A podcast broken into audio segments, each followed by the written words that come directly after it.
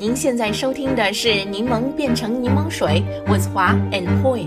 商业世界千变万化，在这里，让我们立足北美，聚焦分享如何将挑战变成机遇，让柠檬变成柠檬水。柠檬听众朋友们，大家好，我是余华。大家好，我是 Poi。当这一期节目播出的时候呢，我们正好迎来了这个圣诞节，这一年里最最美好的时光了。每年这个时候啊，不管你是在城市还是在乡村小镇，我们的周围都可以看到那些五彩缤纷的灯饰。寒冷的冬天也好像变得更加的温馨而明亮了。其实啊，我还特别期待圣诞节能够下雪呢，因为我觉得没有白色的那个圣诞节，好像总是似乎少了一点什么情调，是吧？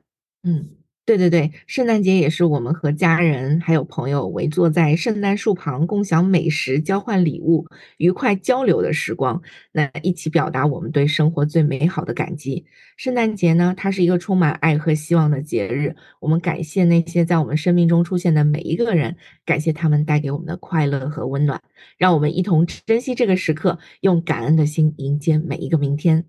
嗯，所以呢，在今天的这个节目的一开头啊，我们就最想感激的就是我们的听众朋友了。今年呢，我们的播客不但呢继续在这个加拿大苹果播客节目里排名中文商业播客的前三名，我们更是被权威的这个 Listen Notes 名列为全球最受欢迎 Top One Percent 的这个播客。嗯，我觉得很有意思的一点啊，就是听众朋友们，你们都可能知道我和 Poi 的名字。但是呢，我们却没有任何你们的信息，因此呢，在这里呢，我们就统一和我们所有的这个柠檬变成柠檬水的听众朋友们表达我们的感激之情。祝你们无论在世界的哪个角落，我们都衷心的祝福你们圣诞新年快乐。是的，圣诞新年快乐。除了感激我们的听众朋友们之外呢，我们也要向今年来我们播客做客的嘉宾们表示感谢。我们的嘉宾个个都是在自己的专业领域里面有着非常丰富的经验，相信大家通过他们的分享的内容也体会到了，都是观点到位、表达清晰，并且非常的有战略的眼光。那在我们二零二三年的嘉宾里面呢，有一位是我们要最最感谢的，他就是我们听众朋友们非常熟悉的常规嘉宾 Frank 张。Frank 呢是加拿大 Equitable Bank 的策略经理。我们二零二三年播出的第一期就是邀请了他。那我们做事情都喜欢有始有终，因此今天最后一期，我们当然也要邀请他来做客。Frank 你好，再次欢迎来到我们的节目。听说你这两天在欧洲旅行是吧？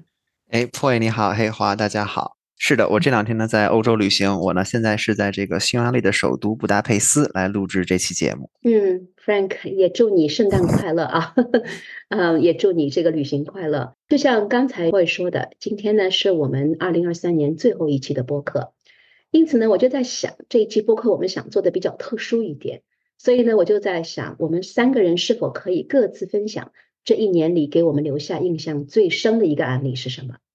那么，Poi，你先来说一下怎么样？嗯，好的。那么，其实二零二三年呢，有非常多的品牌在舞台上走马观灯哈。那么，在我印象当中非常深的，我想去讲的一个品牌呢，其实是 Team。二零二三年继 Shein 之后呢，这是又一个品牌在北美成功的扎根，它是北美版的拼多多嘛。那如果大家有印象的话，应该记得我们在今年的三月份的时候，其实是分享过关于这个品牌的一些洞察。那今年 Team 呢，可以说是来势汹汹，各大平台的广告铺天盖地。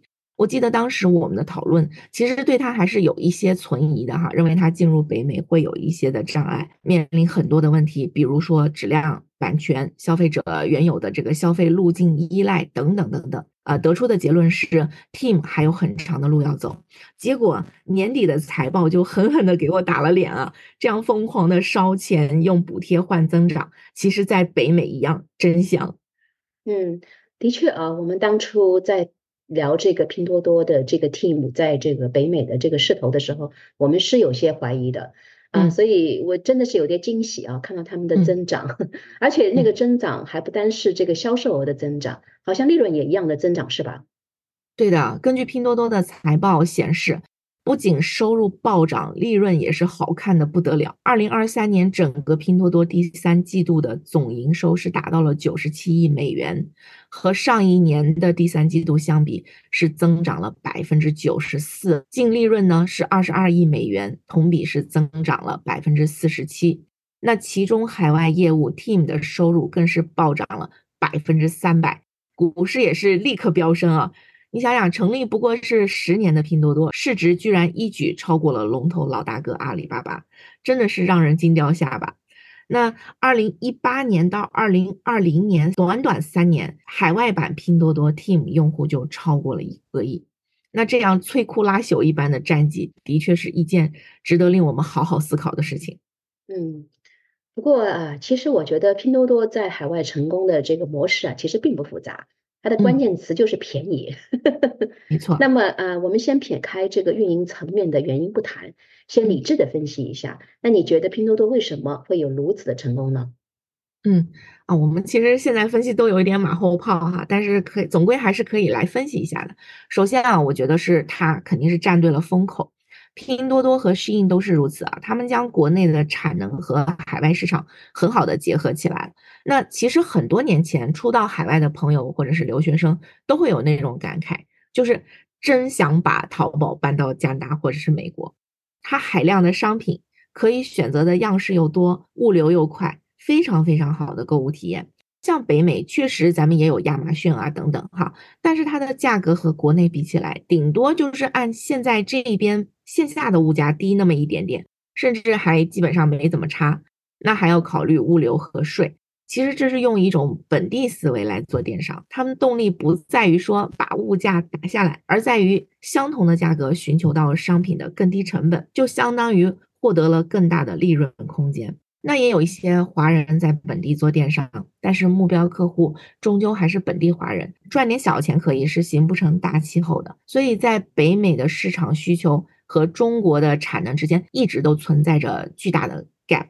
那么拼多多和 Shein 呢，是真正做到了直面北美市场的平台，它把中国的产品和物价水平都搬到了北美，绝对是亚马逊和其他本地电商商场眼中的鲶鱼。或者说是野蛮人，怎么都不按常理出牌的，这么低的价格给人的冲击力实在是太强了。那么第二点呢，是国内的产能过剩，本国的市场已经不能很好的消化生产出来的商品了，急需找到出口。自己找出口其实不容易的。那平台如果已经找到出口，平台再去跟供应商谈判，也就有溢价空间了。所以工厂是愿意出让更多的利润的。因为不出让你就得死啊，所以 Team 的商业模式基本上就是完美的贴合了这一处境啊。谈判占据了主导的地位，是携订单以令工厂。它的模式是托管式的，就是平台供货的类自营模式，拥有对商品的最终定价权，通过商品销售。获取收入，商家呢就就仅仅负责供货，那其他的包括定价呀、销售啊、履约呀、售后啊等等服务都是由平台负责。物流呢也是采用国内统一仓配、海外跨境直邮等配送模式。而且这些年啊，商家为了抢占市场，在激烈的竞争之下，已经进化到高阶，使尽浑身解数去吸引用户了。就像之前咱们说的，我们采访了 TikTok 加拿大 Tini 所回答的那样，中国互联网的玩法确实是要比海外的许多模式和玩法要先进很多年。所以从中国反向输出，无论是互联网的玩法，还是产品品类，尤其是生活百货类，都会对北美市场迎来真正的降维打击。那第三点，现在全球经济都进入了衰退周期，对商品的需求呈现了下降的趋势。美国的加息对全球都造成了很大的影响，非常受牵连。那看加拿大就知道了，这一两年连着加了十几次息啊，所有的百姓都是叫苦连天，房贷直接飙升了好几级，让大部分的消费者都勒紧了裤腰带，可用于消费的钱也变少了。我就发现我身边好几个本地家庭的妈妈都在用 Team，他们说东西便宜的难以置信。他们的价格连本地一直很红火的 Dollar 店、一元店啊都黯然失色了。那么第四点呢？拼多多就像是一个大商场，设计一些爆款商品，那么亏钱也 OK 啊，全当是引流用的推广费用了。就像宜家的一元咖啡，或者是呃 Costco 的一元热狗的一个概念哈，先靠这个来引流进来，总会再选点别的产品吧。在加总在一起，总归还是赚的。所以平台只要把厂子做旺了，不怕不赚钱。只是苦了这些供应商啊，真的是没有最卷，只有更卷。由此可见啊，Team 上的产品真的是便宜到让海外的用户难以置信、难以拒绝啊。可是也正是因为太过便宜，让渡的是它的质量、包装和品牌溢价。所以我听到过很多朋友反映，都是试用过一次，因为买回来质量太差了。所以就直接把这个 app 卸载了。所以我觉得它应该，虽然咱们今年的业绩非常亮眼啊，它还是应该在它的发展窗口期尽量的提升品质，才能争取到更广泛的用户群体。嗯，我觉得 Paul 你刚才说的真的很形象啊。啊，其实呢，我 自己也是这个西音的粉丝。Team 呢，我用过一次，但是我就再也没有去用。就像你刚才说的，就是质量的问题。所以我其实也挺纳闷的。就是说，他能够在今年能够取得这样的成绩，啊，我觉得还是打破了我的很多怀疑，所以还是要看他明年是不是能够坚持做下去，还是能够取得这样的成绩。但是质量总是这个问题，总是要把它考虑到的。对，嗯，所以呢，就这里就有一个问题了，随着像 Team 这种啊这种非常廉价，然后产品质量也比较低的这个品牌，对市场的不断的深入啊，也就。一定会引发很多人的担心，那就是担心这个劣币驱逐良币。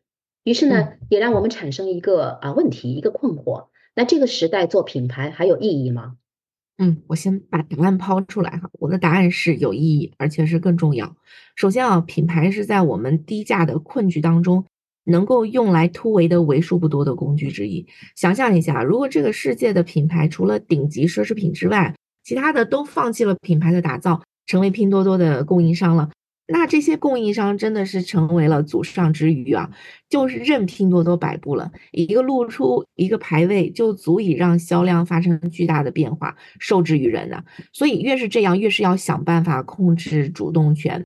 品牌是我们掌握主动权非常非常重要的方式之一了。其次啊，无论是时代如何变化，品牌都是消费者和产品之间的情感连接。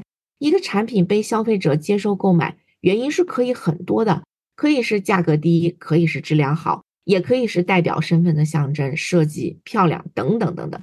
只要你有自己的目标客户群，就算是有一天我们要去借助 Team 这样的平台进行销售，咱们依然是最有话语权的那个，对吧？试想一下，有一天可口可乐和某不知名的品牌的可乐在 Team 上面销售，那消费者是愿意选择更便宜的可乐？还是愿意选择稍稍贵那么一丁点的可乐呢？我相信可口可乐的品牌号召力依然是在的，人们愿意为了自己认同的品牌精神买单，认为这这些品牌也代表了自己的价值观，因而愿意和这些品牌为伍。所以，品牌的精神供给依然是非常非常重要的。那第三点，这个时代对品牌提出了更高的要求，因为现在物质太过丰富。消费者也逐渐的更为理性，练就了一双火眼金睛，割智商税的机会越来越少了，容易被理智的消费者看穿并且唾弃。所以，我们就需要很好的去反思，我们的产品能给消费者带来什么样的价值，如何才能够更好的满足消费者需求，如何以相同的价格做出更惊艳的产品，如何在生产相同的成本。但是成本却更低，售后服务是否可以做得更好？市场教育有什么更好的方式？等等等等。所以我觉得品牌的内核从来都没有变过，那是对消费者由内到外一致的承诺。就好像无论这个时代如何变化，无论是更浮躁还是更拜金，但是真善美永远是人类身上最高贵的品质，而品牌也是如此。当品牌保持真诚，保持对品质的追求。保持对消费者的关注，无论是消费降级还是野蛮人的降维打击，相信我们都能穿越经济周期，找到属于你的市场和生存之道。嗯，谢谢破维，啊，谢谢你。接着我们上一期的这个内容，就是好像是今年春天的时候，我我们说的这个 team 的这个内容，然后给我们的听众朋友们带来一些更新的这个信息和分析。说来说去啊，就是在刘姥姥的大观园里寻觅便宜货，中外都是喜欢的。啊，那么接下来呢，我们想问一下 Frank 了啊，Frank，你觉得你在二零二三年里面对你留下最深刻的一个案例是什么呢？呃，二零二三年呢，我印象最深刻的一个案例就是这个 Facebook 的母公司 Meta，在今年七月份的时候，它开发了一个新的软件叫 Threads。呃，当时呢，这个软件上市的时候，可以说是引起了很大的轰动。Threads 呢，它其实是一个类似于原来叫 Twitter，现在叫 X 这样的一个社交的一个呃软件。这个两款软件相似到什么程度呢？呃，在这个用户的使用层面，只要你给 Twitter 换一个 logo，去掉了话题啊、热搜、翻译、搜索等等功能，你基本上得到了一个 Threads。啊，而且只要你有这个 Instagram 的账户，注册 Threads 就是分分钟的事情。所以说呢，因为它就是注册很简单，并且呢，它这个跟 Twitter 呢很类似，所以说呢，它推出了五天之后，注册的用户呢就超过了一亿人。单从注册用户的增长上来讲呢，这是一个空前的成功。它仅仅花了五天就做出了很多公司数年才达到的效果。但是呢，大家是否注意到了，在这个有了开门红的 Threads 之后呢，仿佛就消失匿迹了。所以我也很好奇，说为什么这个 App 除了一个开门红之外，就变得如此的安静？Threads 呢，它在这个上线的一周之后，它的日活跃度的用户呢就下降了百分之二十，用户的停留时间则降低了百分之五十。从二十分钟减少到了十分钟，上线三周之后呢，它这个活跃的用户量呢就比刚上线时呢暴跌了百分之八十二。那么它的日活呢，在七月七号达到了四千九百万的峰值之后呢，就出现了稳步的下降的状况。到了七月二十九号，仅是略略高于一千一百万。在六个星期之后呢，平均每个用户每天只花二点四分钟在这个软件上，远远低于了刚推出时候它平均使用时间的百分之八十。嗯，Frank，我也真的是深有同感，因为我自己也在这个 Thread 刚刚开始的时候，马上就注册了。就像你刚才说的，因为我有 Instagram 的这个账号啊，注册是真是非常非常的容易。嗯，但是呢，我只在这个 Thread 上面呢就 post 了一个内容，然后就再也没有去碰过，因为我觉得真的没啥什么，没啥好玩的地方，而且没有什么意义，你知道吗？就在那边 post 跟其他地方 post 到底有什么区别，然后给我带来什么新的东西？嗯。那你从你的角度来想，你觉得这个 Thread 为什么那么没有粘性呢？我是觉得，就是说失败的原因有几个了。第一个呢，是它上线是极其仓促的，它完全是因为马斯克为了阻止针对 Twitter 的这个极端水平的数据抓取和系统操控，以及限制用户每日可浏览的这个推文数量，搞得这个用户怨声载道。所以说呢，用户希望有一个代餐，所以这就给了 Threads 这个机会。那大家是不是还记得，在今年夏天时候，这个这个 Elon Musk 跟这个 Zuckerberg 在社交平台上互相的互杠，甚至有时候说这个还要两个人还要干架。所以说呢，它其实是上线的时候是仓促上线。对对对对。第二，这这个我我们在那个或我们在那个社交媒体上看的太多了，甚至有两人要拳击的那种那种那个形象，对吧？对对的对的。第二一个呢，我觉得就是 Thread 它本身是一个独立性很弱的一个产品。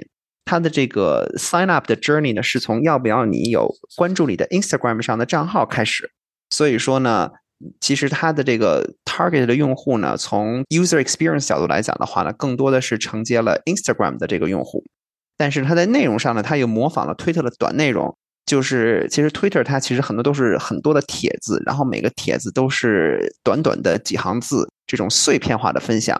那但是这个与这个 Instagram 它以图片为主。文字为辅的这个调性呢，可以说是南辕北辙。所以说呢，它这一设计所导致的结果呢，就是说，Threads 的用户群体它其实是被分裂的。一部分用户呢是来自于 Twitter，他们呢希望寻求一个替代品；还有一部分它是从 Instagram 引流而来的。那但是这两个软件，Twitter 跟 Instagram。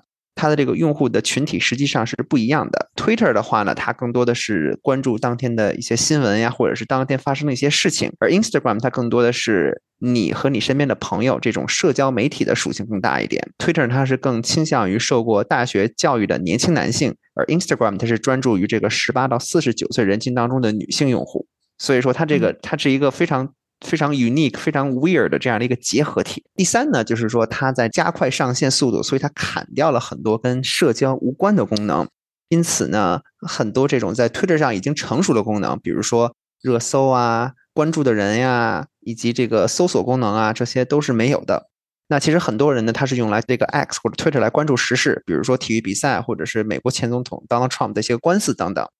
但是呢，如果说没有了基于这些主题的这样的一些个 post 的话呢，人们就会经常感觉到 Threads 上的人进行着彼此不相关联的对话，就感觉 Threads 就是说大家的很多的不几个对话都是放在一个页上，然后你很难去 follow 某一个话题。几个星期过去了之后呢，它唯一的加了一个功能呢，就是关注动态。所以说呢，算法非常的混乱，你必须要花很多的精力去寻找新的人或者新的话题。而且呢，其实像 Twitter 这些个平台火的其中一个原因就是它有很多的名人来去加持它。Threads 呢，一开始的时候也有很多名人去个进驻这个 Threads 这个平台，比如说像 YouTuber 叫 Mr Beast，他呢就是加入了这个 Threads，他呢立刻的就超越了 Zuckerberg，成为这个平台上关注度最高的人。但是呢，在八月初，也就是上线后一个月，他就停止发帖了。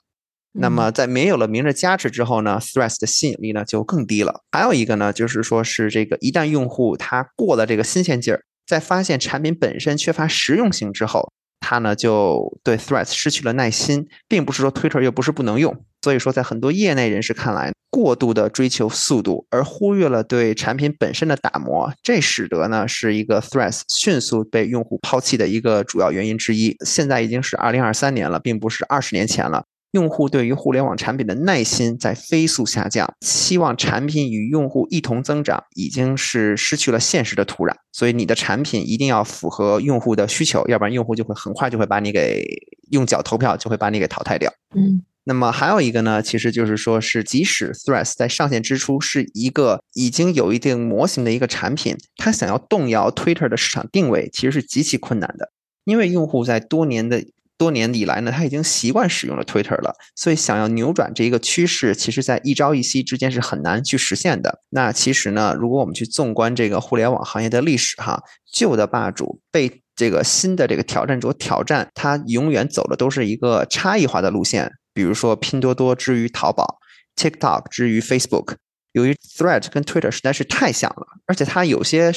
功能甚至还是这个 Twitter 上有，但是 Thread 上没有的，所以很多人就发现你可能只不过是另一个 Twitter，或者你甚至可能还不如 Twitter。所以说呢，两者取其两害，相权取其轻。虽然说可能有些人对 Elon Musk 这个人他本身不是很满意，但是呢，无论再怎么样，他可能 eventually 还是会继续留在 Twitter 这个平台，而不是转到 Thread 这个平台上。嗯，Frank 说的这个案例啊，的确是非常的有有启发性，它也让我想到了啊，曾经火红一时的这个 Clubhouse。嗯嗯，我们的我们这个播客的第二期节目就聊了 Clubhouse 为什么那么没有生命力的案例啊，所以他们当他们两个还品牌还真的是有一些异曲同工之处的，就如同刚才 PoY 提到的，在我们这个飞速发展的年代里啊，建立品牌其实比任何时候都更加重要。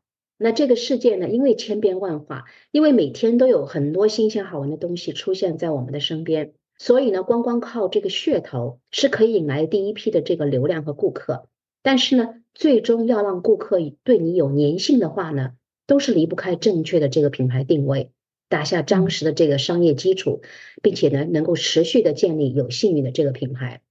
那 Threads 呢，就是一个昙花一现的这个经典的商业案例。我觉得真的好可惜啊。这么庞大的第一批流量就这样这么迅速的离开了，对不对？对对对，真的是。嗯，所以我觉得就是因为作为一个用户来说，我自己曾经也是 Threads 的用户，就是这个平台没有什么可以留恋的。刚才那个 Poi 讲到的那个北美版本 Team 呢，虽然我一开始是好像没有什么看好它，但是呢，从刚刚这个 Poi 分享的案例里呢，我们也看到了拼多多确实已经探索出了一条适合在北美的独特的商业途径。那就是以品种繁多和价格便宜这种方式，让顾客不断的回来，不断的继续购买。那说来说去呢，我们就回到了我们这个节目里经常提到的一个商业真理，那就是品牌的价值来自于一个持续不断保持的这个承诺。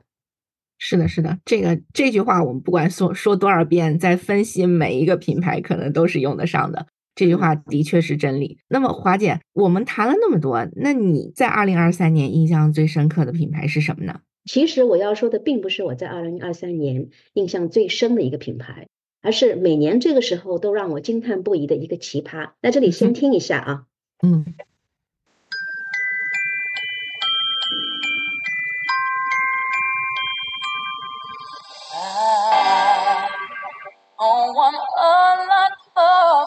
honey.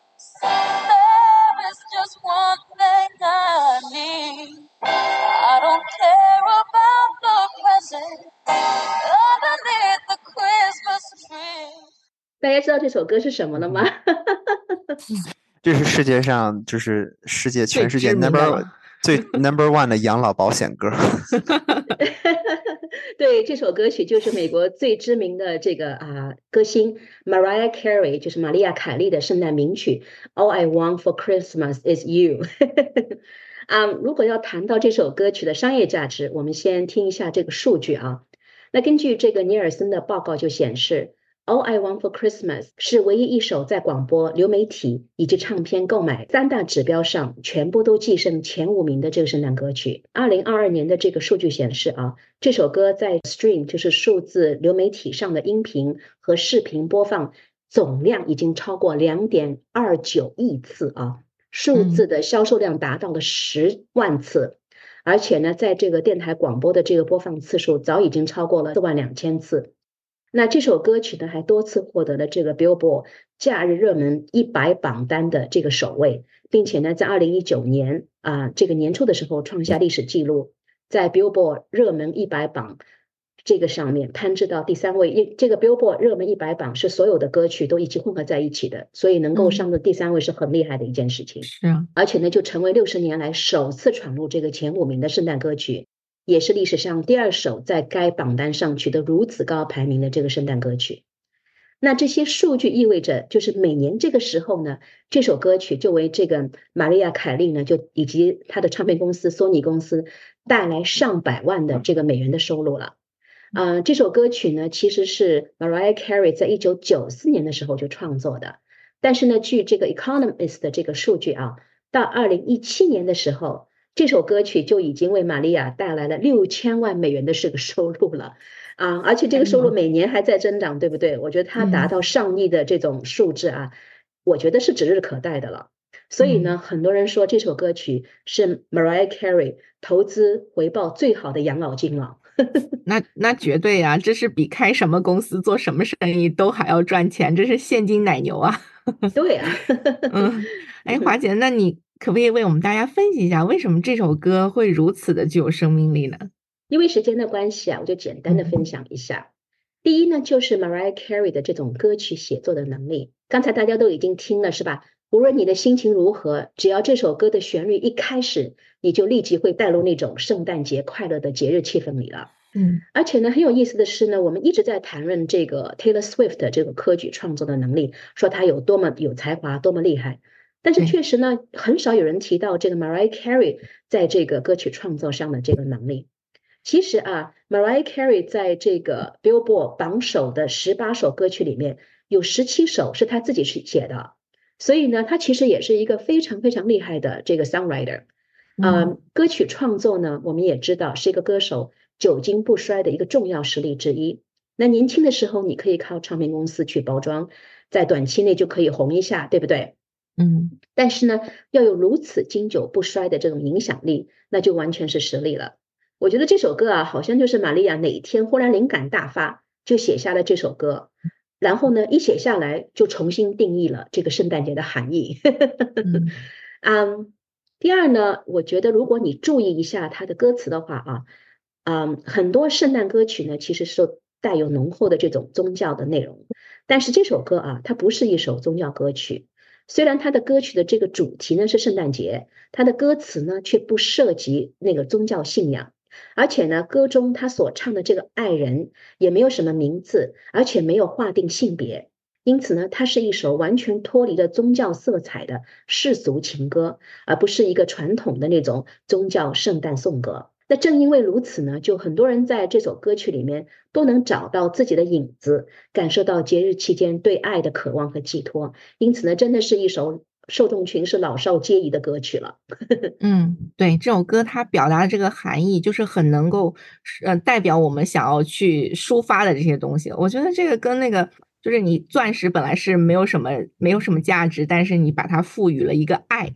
然后这个爱是一个永恒的主题，然后它就价值百倍，我觉得是一个概念哈。那这首歌也是圣诞节，我们大家是团聚的。那么如果你是宗教信仰方面呢，毕竟受众不是所有人。但是如果你一旦把它定义为是一种爱的话，那么它又适用于所有人了。哎，华姐，那它这个歌好像跟一一部电影也很有关系，你能跟我们说一说吗？对。这部电影呢，就是啊，大家我我不知道大家你们应都应该看过吧，叫《Love Actually》，是我非常喜欢的一部圣诞节的电影。这部电影呢，现在也在这个北美被公认是一部圣诞节的经典电影了。另一部经典电影就是《The Most Wonderful Time of the Year》，好像是那个这两部电影了。所以呢，在这个影片里面有一个名字叫 Sam 的小男孩，他在学校的集体表演这首歌的时候呢，他是负责打鼓的。而他呢，就暗恋上了同班同学 Joanna。那 Joanna 呢，就是担任这首歌的主唱。因此呢，这首歌曲对这部电影的这个情节有着比较重要的作用，而且呢，是帮助开启和结束这个整个影片。我自己觉得啊，Mariah Carey 应该非常感激这部电影的。Love Actually 呢，其实是在 All I Want for Christmas 发布以后十年后上映的。那这部电影呢？刚才已经说了，现在已经成为许多美国中产家庭圣诞节的这种观影的传统啊，并且呢，在圣诞节期间呢，不断的重播。因此呢，这部电影就让 Mariah Carey 这首在一九九四年写的这个圣诞歌曲啊，能够每年焕发新生，每年呢都替他带来一些新一代的这种听众了。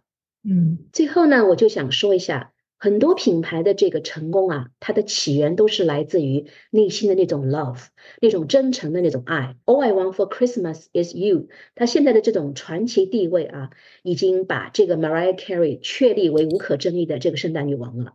但是呢，在九十年代初期的时候，超级流行歌星会出圣诞专辑，并不像今天这样会受到重视。所以呢，你几乎很少看到流行明星会出这种圣诞专辑。因此呢，Mariah Carey 当时出这个圣诞音乐专辑可以说是一个创新，但是也是有一些风险的这个举动。Mariah Carey 后来呢，在谈到创造这首歌曲的原因的时候呢，他就说：“我创造这首歌纯粹是出于对圣诞节的热爱，以及我对圣诞音乐的这种深厚的喜欢。我是一个非常有节日气氛的人，我非常的爱节日。我从小就唱圣诞歌曲，我以前还去圣诞报佳音。”嗯，这一点大家也看得出，每年这个时候啊，Mariah Carey 就穿着这种漂亮的衣服，经常去巡演，然后到处都是她的踪影，对不对？一看到 Mariah Carey 就知道圣诞节来了，就是这样子的。所以呢，我觉得正是他对这种圣诞节的热爱，加上呢，他作为一个表演者和这个歌曲创造者的这种卓越才华。以及呢一些天时地利人和的因素，就是刚才那部电影的那个因素，让他呢在每年这个时候都能定时获得丰厚的回报。刚刚说了，玛利亚已经从这首歌曲以中的已经赚取了超过六千万美元，而且这个数字还在通过版权费和流媒体的这个收入不断的增长。除此之外呢，刚才说了，他每年还以这首歌曲为核心，在圣诞节前夕做啊巡回演出。他好像来多伦多，几周前也在多伦多做了这个巡回演出。啊，Apple TV 呢，去年也做了它的电视专题等等。啊，如果我们用商业语用语的话呢，就是说，All I Want for Christmas 其实也是一个品牌，它的承诺呢，就是让天下所有的人都能感受到圣诞的快乐。那玛利亚的这个才华呢，让我们圣诞之时，每年这个时间都能持续不断的享受这个快乐。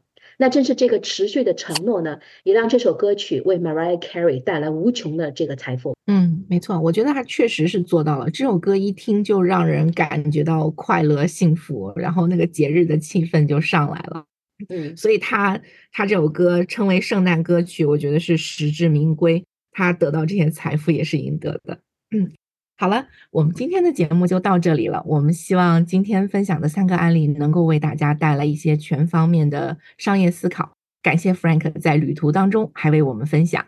好了，今天的节目就到这里了。在结束今天这一期的节目之前，我们也想询问一下我们的听众朋友们，你们对今天的话题有何感想呢？欢迎大家在我们的网站上留言。另外，我们也欢迎大家加入我们的 LinkedIn Community Page。与其他播客听众朋友们一起学习探讨更多的商业案例。如果需要参加我们的播客微信群的话，欢迎加我们的微信，ID 是 Realstone R E E L S T O N E。再次感谢我们的听众朋友们这一年对我们的支持和鼓励，祝我们听众朋友们圣诞新年快乐！我们二零二四年再见，再见，再见。